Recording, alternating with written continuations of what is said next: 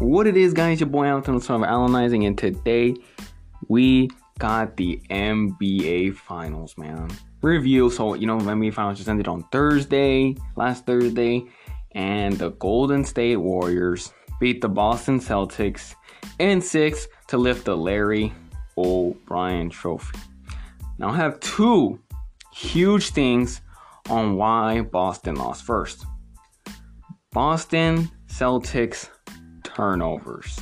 Turnovers, turnover, turnovers. They averaged 17 turnovers throughout the series. They had 99 total turnovers with 22 in a closeout game 6 compared to Golden State's 79 total turnovers. Now, okay, first, we're going to give credit to Golden State defense, right? Obviously orchestrated by Draymond Green. They had a zone defensive scheme when Jayson Tatum specifically targeted Curry. He wouldn't back down. All right, you got to give him credit for that. He didn't back down. He would hold them long enough until the help defender came and they would steal the ball, they would cause a turnover, anything, all right? All the defender Golden State Warriors swarmed to the ball. Got them we gotta give them the credit. However, to me, a lot of it was self-inflicted wounds, self-inflicted turnovers. How many times did we see Jayson Tatum, Jaylen Brown, Marcus Smart, off an ISO? They tried to create an ISO, and off an ISO, they would force something. And knowing that the Warriors defense was swatting, trying to steal the ball, they looked careless.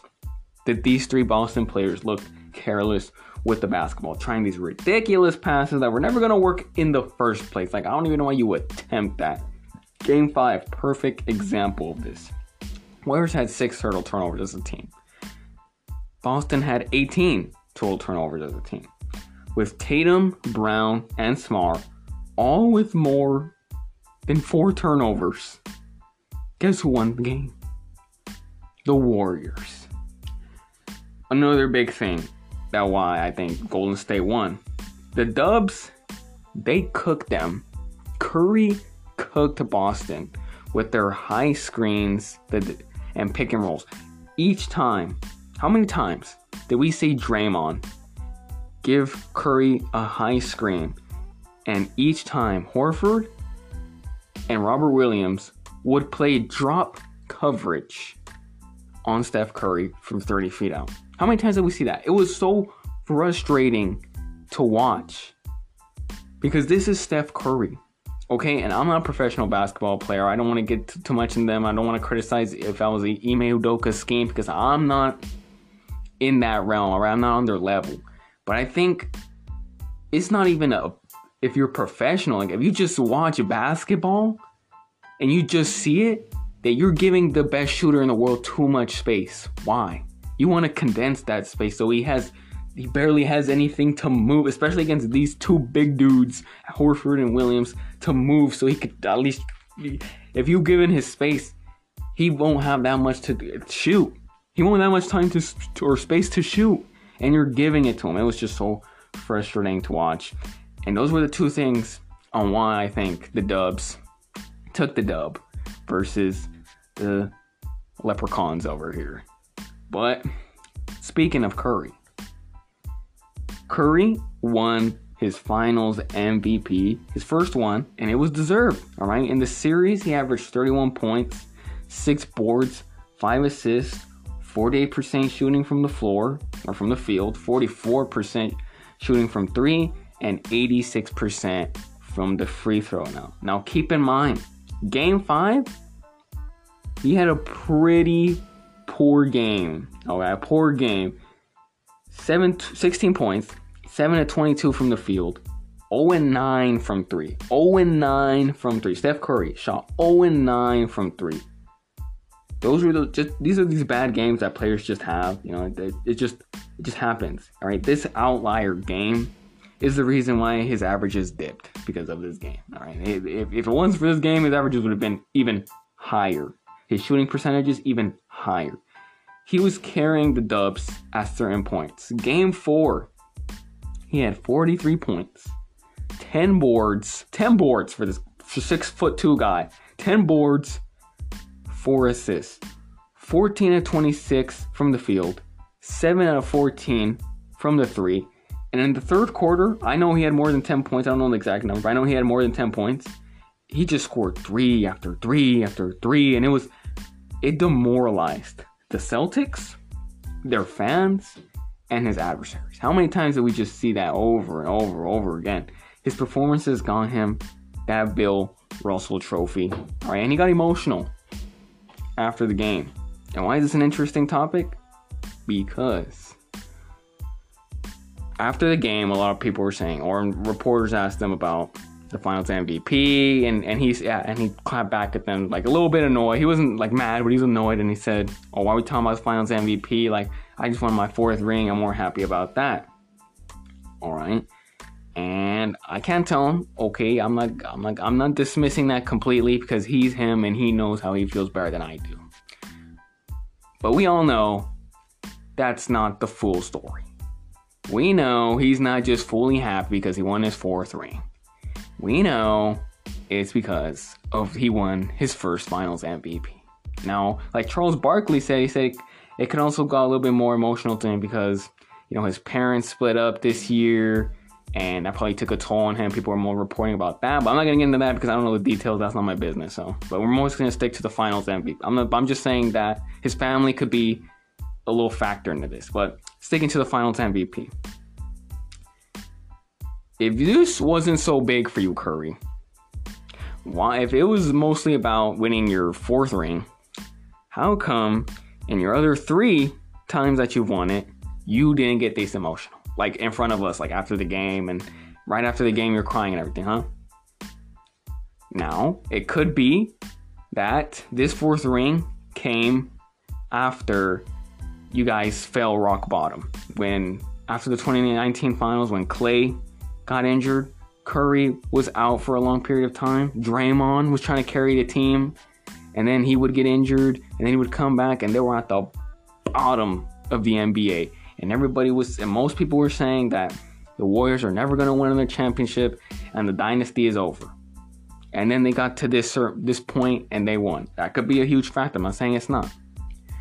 But you cannot tell me that he's heard. He's called himself the petty king, so he's heard.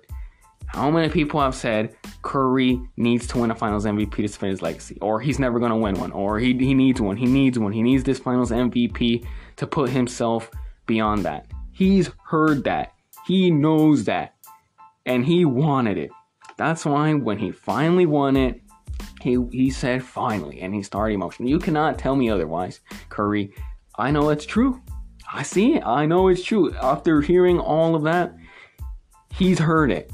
He knows. That's why he got that emotional, right? He, it's just the facts. It's the facts. Now, people, you know, since he won his first finals MVP, the question is brought up Is he a top 10 player? We're going to get into that later. And after the review, we're going to get to that later. I'm going to give my opinion if he's in it or not. And I'm going to give you my list. Let's go on to Klay, though. Klay, he averaged 17 points, three, three boards, my bad, three boards, 17 points, three boards, two assists, 36% from the uh, field, 35% from the three, and 100% from the free throw line. Now, nah, that's a little skewed because he got 100% because he only averaged like two free throw attempts, but he made all of them, so that's still pretty good. But not the best of numbers for him. All, all not career lows, but all lows for him, and not the best series that he's ever played in. All right, games one and two, especially, very poor games for him.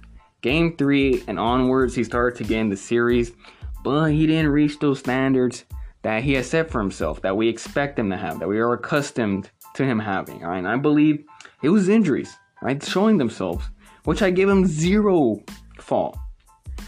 Cause think of it like this: you're out for two years with an ACL and Achilles tear. When you got the ACL, you come back, and then the second year you got your Achilles tear.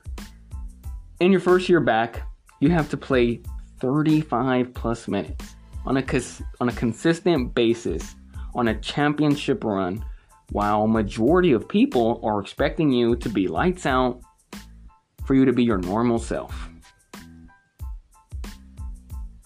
That's incomprehensible. So it's not his greatest series, but I'm still going to give him props for actually playing decently in these playoffs after a two year layoff. You got to give Klay his credit. Not the best series, but it's not a coincidence that he comes back in the lineup and they win the championship. It's not a coincidence. Curry can't do it by himself like last year. Him and Draymond could barely do it. Now you put Klay in there, and they win it. It's not a coincidence. Draymond, though, Draymond Green, he averaged six points, eight boards, six assists in the series, 30% from the field, 13% from the three. Games three and four, he was terrible. All right, we're gonna take off the and we're gonna take off the points, right? Even though he only scored two, we're gonna take him off because that's not his role. That's not what he does. Right? He's not a scorer. That's Klay. That's uh, it's Curry. That's the rest of the team. But he had four assists, and that's his job. That's your sole job to distribute, and he didn't do that. So for for games three and four, terrible, terrible. But we're gonna give him credit because in money time, game six closeout game. He recorded 12, 12, and 8. 12 boards, 8 assists. He made key defensive plays. And he made shots where you said that shot's not going in, and he made it. So we gotta give him props there. The shit that we give him, okay, it's deserved because sometimes he be playing horrible. And he talks like if he averages 30. But he comes up big in these closeout games. Game 7 in 2016 finals, they lost but he scored 30 some points and he had a pretty good stat line. So we gotta respect him there. He comes up in the big games. I, you know, I don't like Draymond, and I'll be making fun of him at times, but we gotta give him his respect and his IQ. Okay, we gotta give him his respect. Wiggins, I think the best way to like summarize his performance is that he was second in line for that Finals MVP.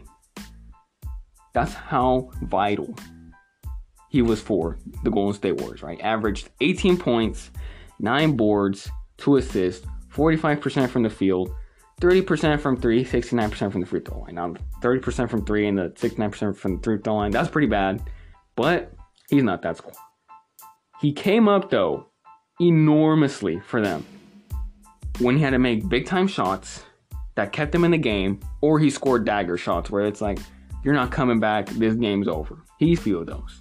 His two jobs was not scoring. His two jobs get the rebounds, play defense. He was controlling the boards. He averaged nine boards this series, the most for any player in the series. Play defense. His defense on Tatum was tremendous. He clamped him majority of the series. Where Tatum couldn't get a shot off at times. And when he did, airball his percentages were dropping. We're to get into that detail a little bit later, but his percentages were dropping the further the game went and the more Wiggins was guarding him. So you got to shout out to Wiggins. Shout out to Wiggins. Second in line for the finals MVP. The second best player for the Warriors, second most important player for the Warriors in this series. Let's get on to Tatum. He averaged 22 points, 7 boards, 7 assists, 37% from the field, 46% from three, 66% from the free throw line. He averaged this series. He had 23 t- total turnovers, most of any player in this series. Now, 66% from the free throw line, mm, that's pretty bad, you know. But now, before but before I get into him, okay, before I start criticizing him, he was a pretty good playmaker this series. Actually, underrated. Right, averaged seven assists and he had 42 total assists.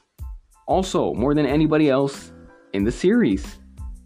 However, 37% from the field, that's egregious for a player like him. Okay, his field goal percentage actually dropped every game from the first quarter to the fourth quarter. It dropped, implying that he got worse as the game went on. So not only does the stats say it, the eye test was also telling you as well. Because countless times did I see him get clamped by Wiggins where he couldn't get past him and he would try to force something and he would turn it over or he would throw a prayer of a shot, horrible shot selection, and that shot would either be a clink or an air ball. That's what it would be each time. And look, look, listen, new media, old media. You know, they're talking about new media. You know, it's more pre- it's more player friendly. They less criticize and want to give you more greatness than old media. Let's keep it in the middle. Let's keep it moderate. Let's keep it real. Let's keep it at 100%. I'm going to tell you like it is. He folded, folded like a lawn chair. That's just what happened, bro. It's just the facts. It's just the facts. Don't even try to defend him. That's what happened. He played bad. Move on. Now, but there's just people who are so extreme, like in every topic in the world, there's just always these extremists. The extremists that are saying that his career's over, again, you're out of your mind. That's that's a ludicrous statement. How is his career over? How is his career over? Just because he lost one finals and he played pretty atrociously in it does not mean that his career's over. Okay, he's 24 and it's his first time in the finals. He still has a long way to go. He hasn't even reached his prime yet. And just because he plays like this in the finals, his career's over, you're out of your mind. No way his career's over, bro. It's just starting. It's just starting. He could bounce back from this. And he could bounce back from this in two ways. One, he'll know, he'll acknowledge that he played horribly. And he's gonna look at the and he's gonna and he's gonna look at the criticism everyone's giving him, and he could take it in and be like, I'm gonna use this as fuel, as motivation, and he's gonna look at this final series and improve from it and know he has to improve in it. Or he could just take it and be like, well, I'm gonna listen to everyone else says and I'm a bum and I'm gonna just put my head down and be like, oh yeah, my career's over. And if his, like he says, his idol's Kobe, he follows that Mamba mentality, he's taking the first option. He's gonna learn from this and he's gonna come back better. Is he ever going back to the finals? We don't know. He might never go back. But we know that he possibly could. He might never go back but his career's not over. Saying that his career's over, that's just that's just that's insane. But whatever. The extreme people, the extreme. Let's see if he bounces back. Jaylen Brown. I picked him to be the X factor in this game, or in the series. He averaged 24 points, 7 boards, 4 assists, 43% from the field, 34% from 3, and 81% from the free throw line. Three he averaged 3 turnovers he had 20 total turnovers, second most player in the series. All right, he's the second most in the series. Now, though Jaylen was the best player for Boston, he also underperformed under pressure. All right, he was forcing things, trying to create his own shot. He would handle the ball poorly and then turn it over. However, without him, they don't win the two games they won, especially game one. He kept them in that game. The Warriors had their third quarters that they always have, that third quarter run that they always have, and they were killing them by like 20 points. He kept them in the game, making big shot after shot after shot, and he ignited the comeback where Al Horford, Marcus Smart, and the rest of the Boston, they couldn't miss a three. He ignited that. So technically, he was the X factor, and I was technically right there. Okay, but did he like like Tatum? He underperformed, and they gotta and they gotta play better. Marcus Smart, he averaged 15 points, 4 boards, 5 assists, 43% from the field, 41% from the 3, and 75% from the free throw line. People were expecting Marcus Smart to come in, the defensive player of the year, and shut down Steph Curry. That didn't happen. Now, I'm not going to kill him for that, like most people are, because I'll remember I was talking about the screens Did Marcus Smart would uh, start, you know, defending him, he would get him from like high court. But then you know Draymond would do the screen, and then and then obviously Horford or Williams would end up on him. So it wasn't him. It wasn't Marcus Smart the primary defender. So I'm not gonna get into that. But what I do, I see the criticize the criticism. The criticism is valid. Is that people are saying he's not a true facilitator, which is true because he did not play that. That's not what he was doing. He would just give the ball to Tatum or Brown, and they would do an ISO, like I was saying previously stated, like I was saying earlier, or he would do one too. He would try to dribble, lay up, and do a layup. That's what he would do. He didn't play an appalling series. but he could have done way better in setting up the offense and even being a better defensive player. He did not live up to the defensive player of the year because he possibly could have been the third best defensive player on the Celtics. And you're the defensive player of the year. So he has to improve as well. But overall, though, I think this finals is a good series. Uh, and I was wrong, man. Let me keep it at 110. See, I'll, I'll even have reflective of my own, bro. I'm stay objective to myself. I was wrong. I'm gonna hold myself accountable. I was wrong. I said Boston and seven. I thought their length, I thought their their defensive prowess was gonna overwhelm Golden State, and it didn't. Golden State's defense was better than Boston's, and their offense was as well, and they were just a better team. And that's just how it went. Shout out to them. Shout out to my boy Raimundo, bro. He told me after the Boston after Boston beat Miami in the Eastern Conference Finals. I said, "Who you picking for Boston and Golden State?" He said Golden State because he didn't believe that Jayson Tatum, Jaylen Brown, two key players were going to show up. He thought they were going to fold, and I was like, "I don't see it," and he was right. They folded, and they lost.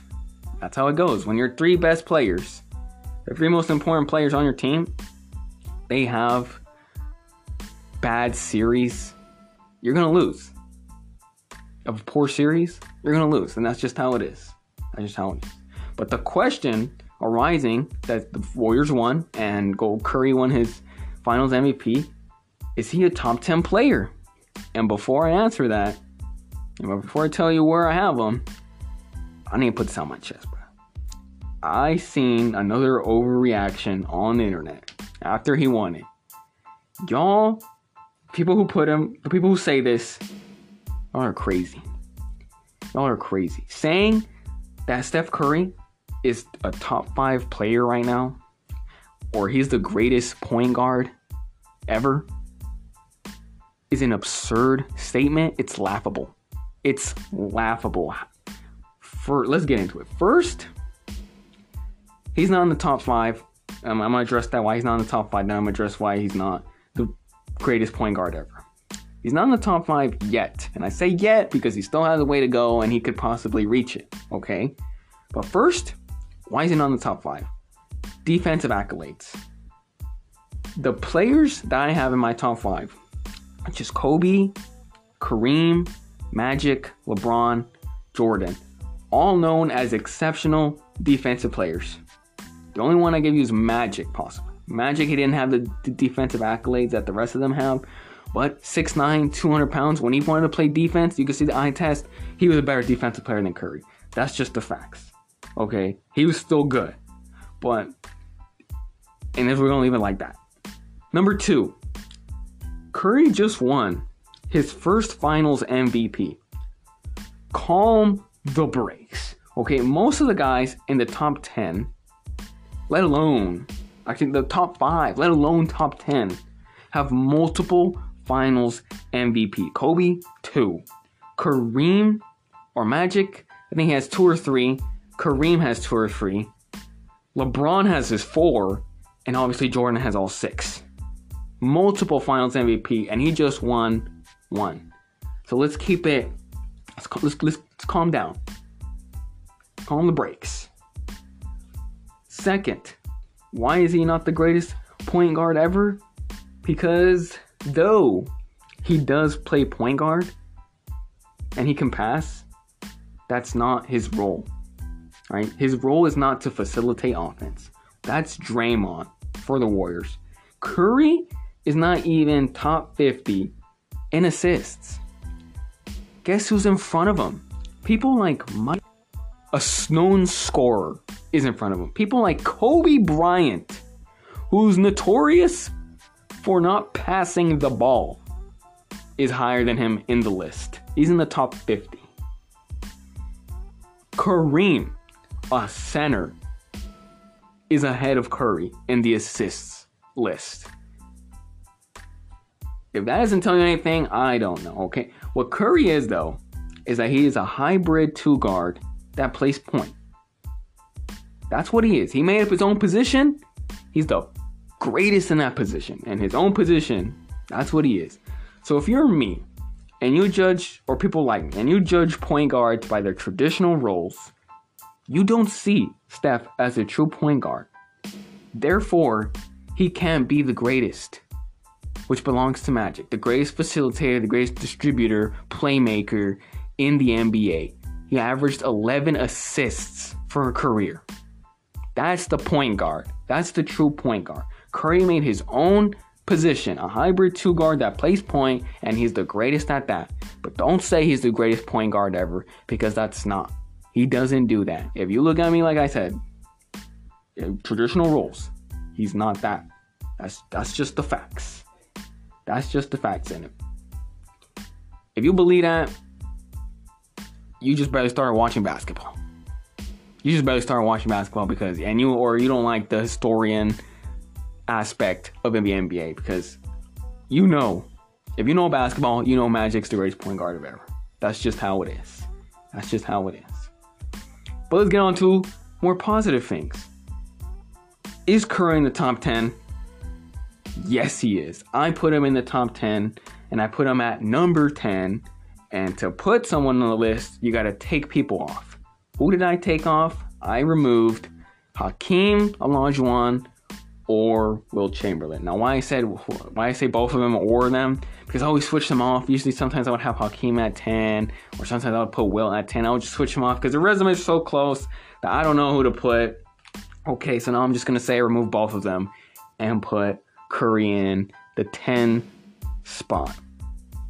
Now, I'm gonna say why. I'm, I'm gonna say their accolades and why I replaced them with Curry and everything. All right, so let's get into it. Hakeem, he's a two-time NBA champion, two-time Finals MVP, 1994 uh, regular season MVP, two-time Defensive Player of the Year. He's a 12-time All-Star, two times rebound champion, three times blocking champion, 12 times All NBA team, 19 uh, nine times All Defensive team.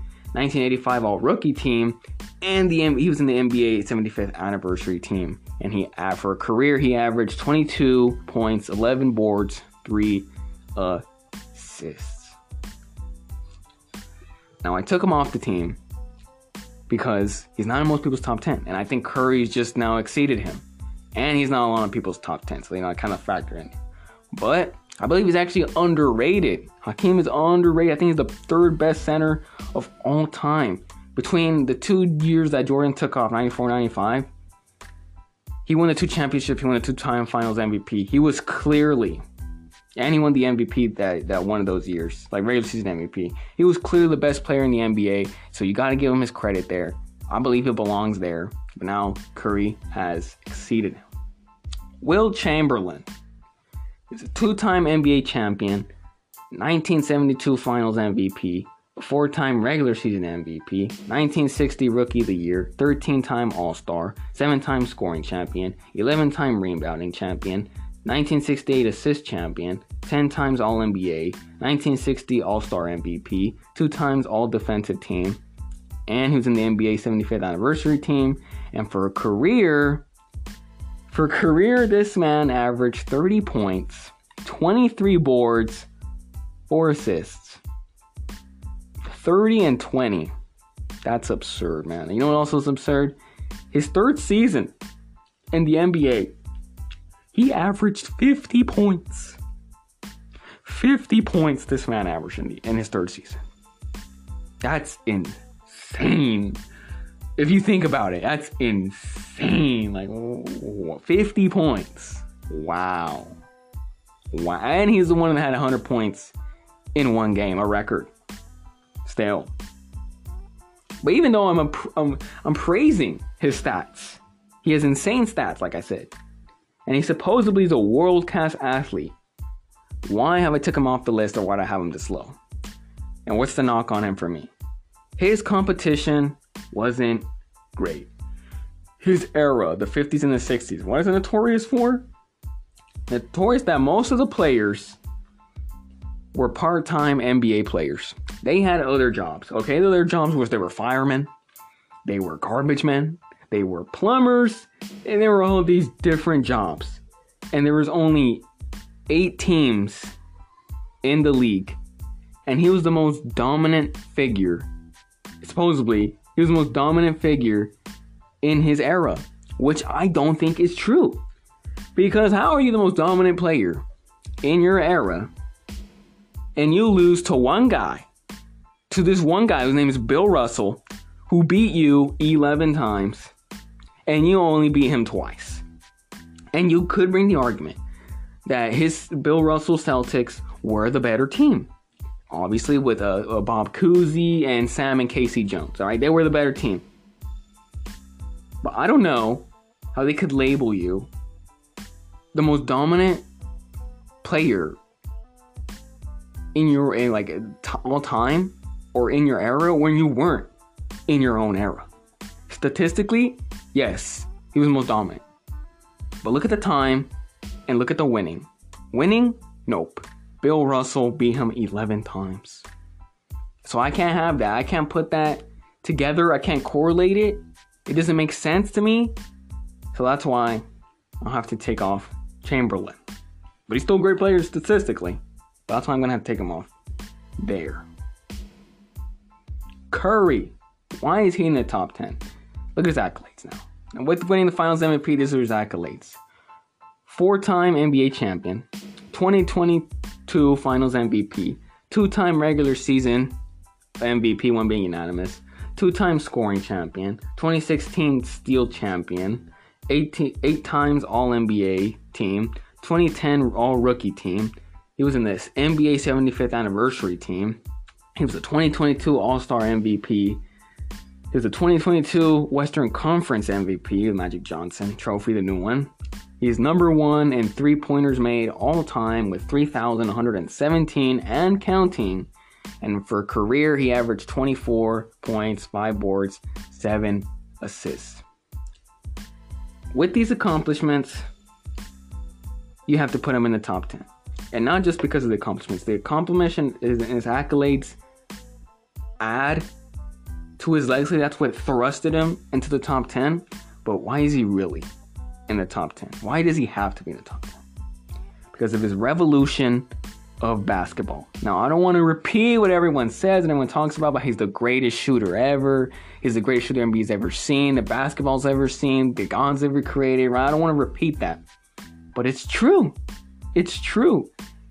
Everyone, why did he? How do you revolutionize basketball? Everyone wants to shoot threes because of him. People think it's so nonchalant. He makes it look non so nonchalant shooting threes. Like it just comes so easy for him that people think it's that easy. And it's not.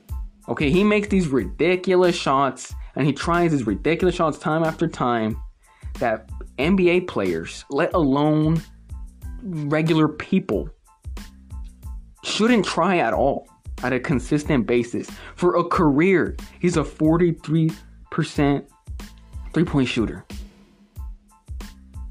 That's what he is. The best shooter ever. Okay, he's he's manipulated our minds, bro. But when I started getting into basketball, I thought you had to be a great shooter to play point guard. And that's literally one of my arguments I have when I was saying about Magic. Like a point guard's facilitating, distributing the ball. Jason Kidd was an awful shooter, and he's number two, I believe, in all-time assists. I thought you had to be a great shooter to play point guard, and I was so wrong. Because this guy has changed the game so much. That's what he's done. So that's why he has to be in the top 10 because years from now, when they talk about this era of basketball, you have to bring him up because he brought this game, this this three point shooting Fernanzi. He brought this, and that's why you have to put him in the top 10. And if you don't, that's just an, it's, it's just undisputed now. He has to be on there. People like Skip, who says he's not on the top 10, he's just hating on him, bro, for all the LeBron stuff and beating him 2016. He, but he knows, I know for sure he knows. This guy has to be in the top 10, even with all his, def- his faults. He has to be in the top 10 for what he's done for the game of basketball.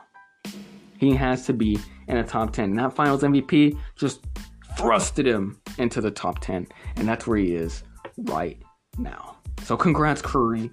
You're in the top 10, bro. So with Curry being in the top 10, my full 10 now is at number 10. Obviously, we have Curry. At number 9, we have Larry Bird. At number uh, 8, we have Tim Duncan. Number 7, we have Bill Russell. Number 6, we have Shaquille O'Neal. At 5, we have Kobe Bryant. At four, we have Magic Johnson. At three, we have Kareem Abdul-Jabbar. At two, we have LeBron, and at number one, His Airness, Michael Jeffrey Jordan. Great list for me, man. I don't know. You could dispute where to place him, but that's all top 10, bro. Like, uh, those are the players that belong there. No cap. No, undisputed. And we'll leave it at that. Thanks, y'all, for listening to the episode. See y'all in the next one. Good basketball, and we'll see y'all in the next. See you next year for the basketball.